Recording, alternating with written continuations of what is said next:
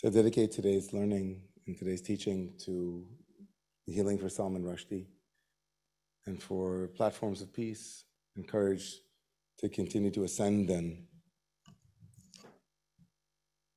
On that platform of peace, where the horrific attack against Salman Rushdie took place this morning, I was invited by the Chautauqua Institution to be the clergy in residence in Chautauqua, which was a community founded by Christian ministers, Methodist ministers in 1874.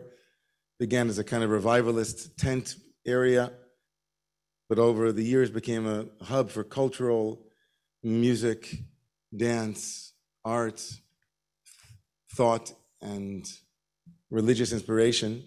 As the fourth rabbi asked in their 150 year history, honored to be so, following the footsteps of my colleagues, Rabbi Sharon Brous and Rabbi David Wolpe and Jonah Pesner. It was a big deal for me to represent Romemu and to represent the Jewish Renewal Movement and to be there on that stage in front of um, those people. And so I took it very seriously. And as you can imagine, Sunday mornings in their amphitheater, which seats about 4,500 people, it's quite full. It's uh, open. No one has to pay, and people come from everywhere to to be there. And for, for the week that I was there, the clergy, the the liturgy, and the the prayer was going to be done in Hebrew, or not in Hebrew, but taken from the Hebrew prayer book, be Jewish prayers. And so quite a bit was being done on my you know on my behalf and on behalf of the Jewish community of Chautauqua. And so on that very first Sunday morning, in front of about two, maybe three thousand people, I don't know um, I opened my notebook with all of my sermon notes in it that I had carefully prepared, and I ascended to that bima, to that podium, and began this way. I said, Good morning, Chautauqua. I've only been here for two or three days, and I'm a bit overwhelmed by everything that I've seen. And at that moment, a lovely tap on my shoulder had me turning to my left, where the liturgist informed me that it wasn't yet my turn to speak.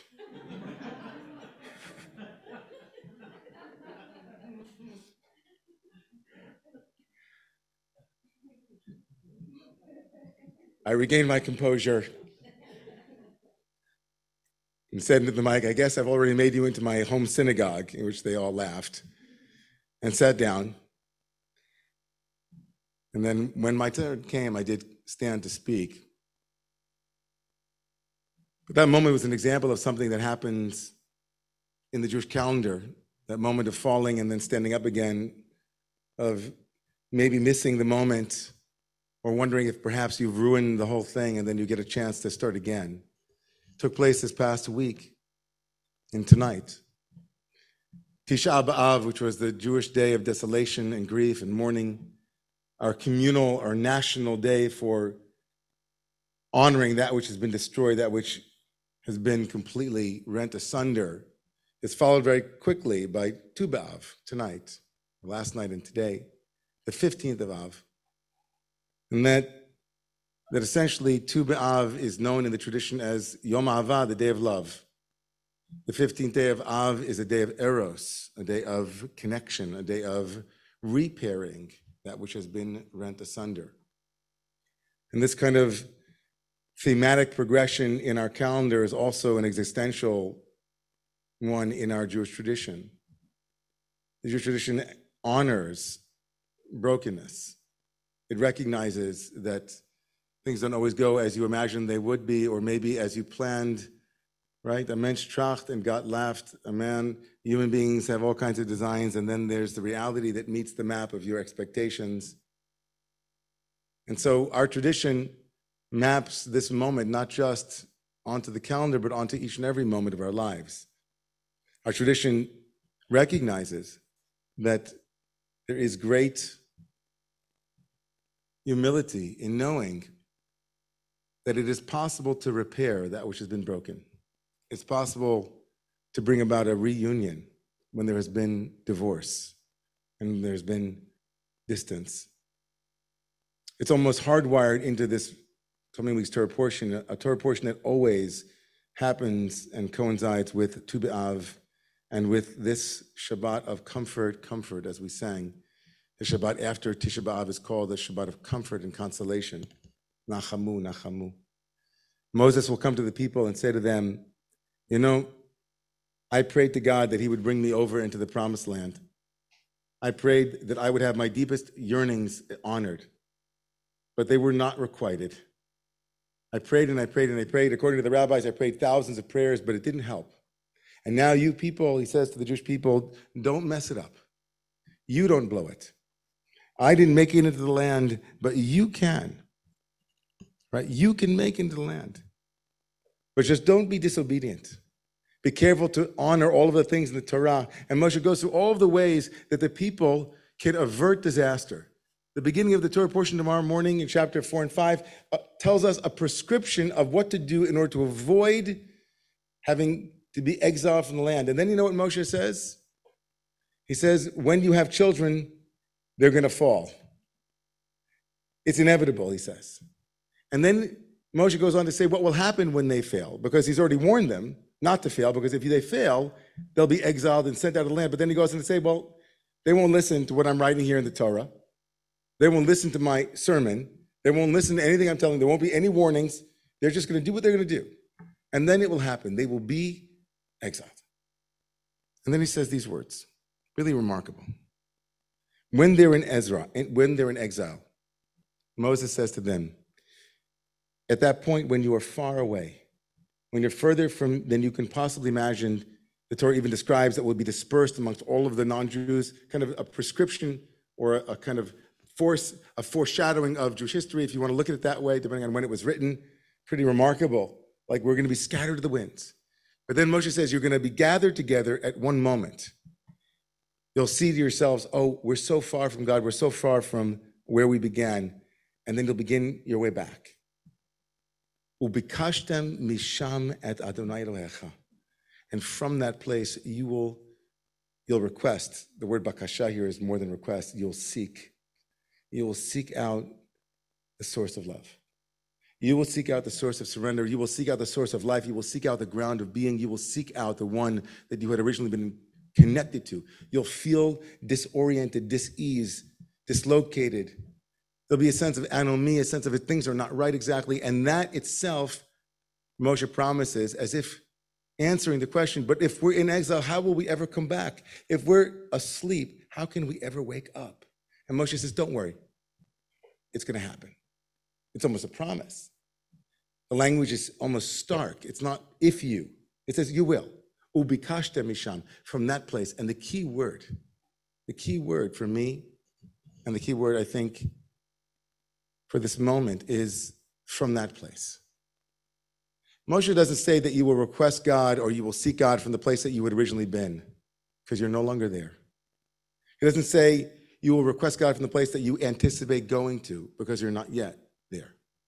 The word misham, from that place, situates us in the midst of the dislocation. There's no place to go but from where you are. Before Jon Kabat-Zinn came along and said, Wherever you go, there you are, Moshe Rabbeinu, Moses, our teacher, said, Wherever you want to go, start from where you are. Start from where you are. Such remarkable advice because I don't know about you, but many times I find myself two or three days into trying to get somewhere, realizing that I can't get where I want to go unless I'm already where I am. Can you imagine? I know today that little Orzi, we should send him a refuah Shlema, had a little had to go get a tooth extracted. He's okay, thank God. As I like to say, Vishinantam levanecha, I give in my teeth to my children. And so he had a little problem with his teeth. And so he came home and he was in so much pain because he, you know, Novocaine, he's not used to being numbed. And he was just sitting on the floor and saying, owie. That was his owie. He likes to say, owie, owie. So Ariel sat down right there with him. Just sat there. Ubikashtem misham, from that place right there. It's the simplest advice. The Buddha gave it, Hindus gave it, Native Americans gave it. Everybody who knows anything about the way that spirit works, any doctor who knows a thing about medicine that the spirit or the soul requires, knows you can't get where you need to go if you're not where you are already. If your entire time is spinning your wheels about how to get out of this place and not actually moving from it. Any dancer, any singer knows you have to sing from where you are, deep in that place, if you want to go somewhere. Any theory of change must begin misham, from that place. And so the Torah says, and Moshe says with such certainty, you can't, as theotropic beings, as human beings who are inclined towards spirit and God, you can't live long without divinity, without meaning, purpose, whatever you want to call it. We have so many nicknames for divinity meaning, purpose, ground of being, that which sources your life. You can't live uprooted from that place for very long without feeling that your soul is out of alignment. You need chiropractic adjustment in the neshama to your soul. So you start, he says, Moshe says, start Misham from that place. The place where you got lost, the place where you find yourself, start there. And from there, make your way home. Obviously, it's a hackneyed myth, but it doesn't mean it's not true. It's true that when Dorothy had kind of finished asking everybody how she could get home, she realized that she could only start from where she stood. And as long as she kept thinking she had to get somewhere, she wasn't really where she was. Ubikashta misham.